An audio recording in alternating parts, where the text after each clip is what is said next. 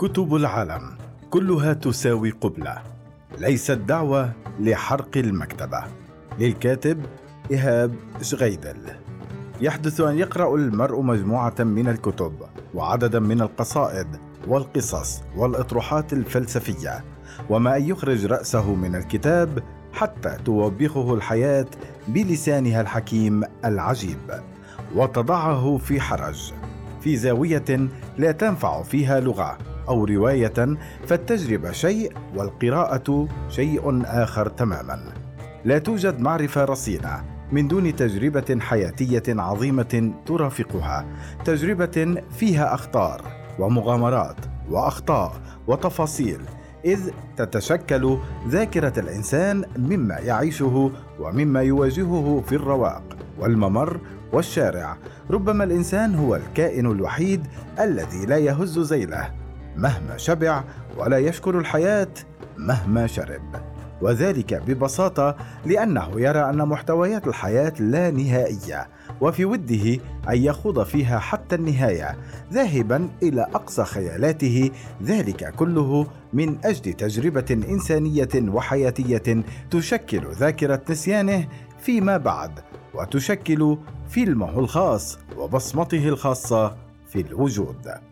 ربما يظن المرء أن جملة من الكتب كافية لإدراك الحياة وهذا الشعور يأتي في بداية خوضه في فعل القراءة وهو بذلك دون كيخوته آخر قبعته من ورق وحصانه من ريش وما إن تضربه عاصفة الشتاء يعود أدراجه إلى المسكين سانشو كتابه بحثا عن عزاء شخصي.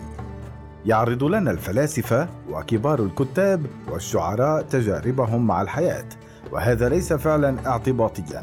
يترك لنا العديد من المبدعين مذكراتهم ويومياتهم في الكتب. من أجل ماذا؟ هل من أجل استعراضها؟ فحسب يبدو الأمر أكثر تعقيدا وقد قرأت العديد من المذكرات والسير. ويمكنني القول إنه لا يوجد مبدع متفوق. من دون سيرة متفوقة سيرة ملهمة فيها من التحولات والمأساة والتجارب ما يجعل الفرد مميزا. لن أذهب بعيدا. إذا قلت إن معرفة بلا تجربة تبقى معرفة بلهاء مثل من يعرف قوانين السير والقيادة. من دون أن يجرب ركوب السيارة التراكم المعرفي نتاج سيرورة وتجربة إنسانية ضخمة. وهو ليس عملية حفظ جميل وإشارات وإضاءات. لا توجد قراءة مفيدة من دون تفاعل مع متلق له حياته وتجاربه الخاصة. أحسب نفسي ممن تعلموا الأشياء عبر اللغة قبل أن يمارسوها في الواقع. ليس هذا خطأ فادحا. القراءة في عمر مبكر قد تشوش لكنها لا تربك الحياة. في الفضاء الخاص وصلت إلى بعض مفاصل العيش متاخرا ووصلت متاخرا أيضا إلى ما يبهج ويسر الإنسان كله ولا داعي لأن أنكر ذلك لكنه وصول فيه جانب من الخبرة الجيدة بسبب القراءة. غير ذلك لا أحسب أنني قد عشت مأساة بسبب هجري متاعا كان يتسلى بها الأولاد بينما أنهمك بقراءة ثانية للساعة الخامسة والعشرين. تبدأ القراءة فعلا اعتباطيا. سرعان ما يتحول إلى ضرورة يومية ثم تأتي مرحلة القارئ المتمرس الذي يقرأ وفقا لمنهجياته واضحة وتلك الشبكة من الكتب. ربما تتحول كلها عند البعض إلى سلك يلتف حول حياته فحياته الخالية من الدهشة والكسولة سوف تصطدم بجدار التجارب العظيمة التي عاشها الإنسان وهو الفرد أي القارئ الذي ليس أكثر من متلق سلبي لا يشارك في الحدث فتصبح ثمة فجوة كبيرة بين ما يقرأه وبين ما يعيشه وهذه الفجوة تجعل أحلامه أكبر من واقعه الرخو. أذكر أنني قبل سنوات كنت مع فتاة وبعد أن قبلتها طلبت أن أصف تلك القبلة فقلت وقتها شيئا يبدو مجازيا وغير دقيق. لقد عرفت طعم الغابة التي أنتجت الكتب كلها. لو استعدت تلك اللحظة وأخضعتها لنوع من التأويل سأقول ربما كنت أقصد أن كل كلمة قبلة كتبها إنسان في متن كتاب مصنوعة من خشب الغابة. في تلك اللحظة عرفت الفرق بين كتابة القبلة وممارستها ورب قبلة طويلة تساوي ألف كتاب. ورب قبلة واحدة تساوي كتب العالم كلها. كانت القبلة الأولى وجاء بعدها سلالة من القبل. حكى لي صديقي مرة أنه في أحد بلدان الكوكب الجميل. تعرف إلى سيدة في الأربعين من العمر وأخذته إلى محمية طبيعية حيث بقيا قرابة شهرين ولم يستخدما فيها أي شيء من صنع المعامل والمصانع التي شيدها الإنسان. بعدها قال صديقي إنه بات يدرك الفرق بين الإنسان الحديث والإنسان البدائي بينما نحن الذين لم نخضع حتى الآن تلك التجربة. لا نفرق كثيرا بينهما. وتبدو هذه الفروق بالنسبة إلينا فروقا من الكلمتين فحسب. حديث وبدائي. ربما تكمن قسوة اللغة وفعل القراءة والكتابة في أنهما يبعدانك عن جسدك وعن جسد الآخرين. وعما تسميه معرفة المجتمع الظاهري. وبالزائل ويضعه الجميع على رف الهتك وربما يصبح هذا فيما بعد نوعا من الكتب نعوضه بأدمغة تجيد القراءة والكتابة. وربما يبقى هذا مجرد احتمال.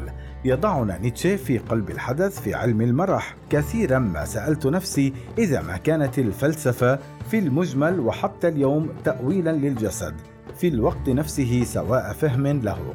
والجسد هنا هو رمز الحياة فهو الذي يتألم وهو الذي يجرح وهو الذي يمارس الجنس والرياضة والحرب وأيضا يمارس النسيان.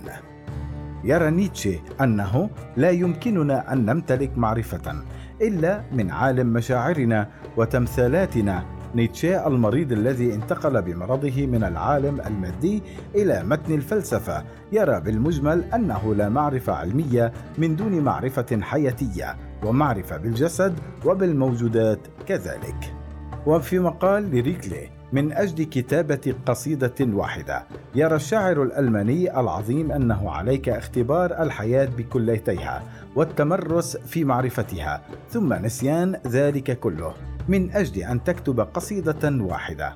وهنا ترتبط عملية الكتابة بالتجربة والخبرة الفردية وليس بالقراءة فحسب. لذا يجب أن تعيش الكلمات قبل كتابتها وقبل قراءتها أيضا. الكلمات تعاش فكلمة شجرة تبقى مبهمة على من لم يرى شجرة في حياته. وكلمة مدينة تبقى مشوشة بالنسبة إلى رجل عاش حياته في قرية أو ريف. وكلمة سرير تبقى مجرد كلمة بالنسبة إلى من لم يمارس الجنس لكنها تعني امرأة لمن امتلك تجربة وهكذا. يبدأ الإحساس بالكلمات ما إن وضع في الذاكرة الانفعالية للفرد.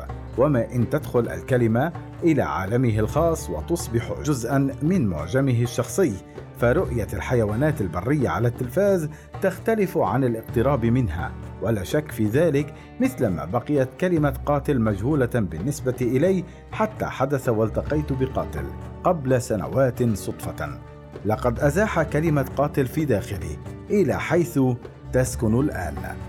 لا شك أن عملية التوغل في القراءة فعل إنساني حسن عموما، لكن محاولة إظهار هذا الفعل على أن المحرك الوحيد للمعرفة هو تصور زائف وعشوائي، فالحياة يمكنها صفع غرورنا الذي جاء نتيجة قراءة عدد من الكتب. متى تشاء، بالمعرفة في الشارع وفي التماهي مع الحياة، في خوض التجارب ومعرفة الناس. وهذا ما يؤكده الأديب الألماني هانريش بول في عبارته الشهيرة لقد تعلمت من الطريق المؤدي للمدرسة أكثر مما تعلمت من المدرسة. حقا توجد طرق خارج الكتب أكثر مما في داخلها وهذا ما يجب أن يدركه الذي يود أن يفني حياته من أجل إنهاء قراءة المكتبة كما أنها ليست دعوة لحرق المكتبة. جملة من النصائح تلقيتها مثلي مثل أي شخص يحاول أن يمارس الكتابة والقراءة في مراهقته. قال لي أحد الأدباء الكتابة تعلم الكتابة. لم أكترث وقتها. فيما بعد عرفت جوهر العملية هذه وأن هذه العبارة لجون ماكفي.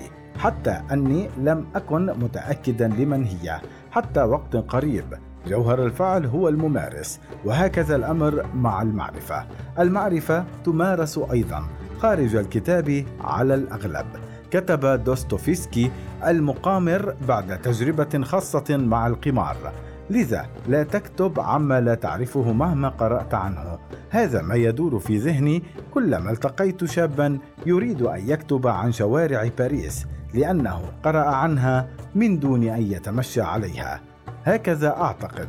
جاءت النصوص العظيمة كلها في تاريخ الإنسان عبر التجربة الحياتية الخاصة لذا بالمجمل كل قراءة وكتابة بلا امتصاص للحياة والتشبع بها وممارستها على نحو مغاير تبقى محض افتراء وكل معرفة لا تأتي من خبرة حياتية لا يعول عليها. يعبر المقال عن وجهة نظر الكاتب وليس بالضرورة عن رأي رصيف 22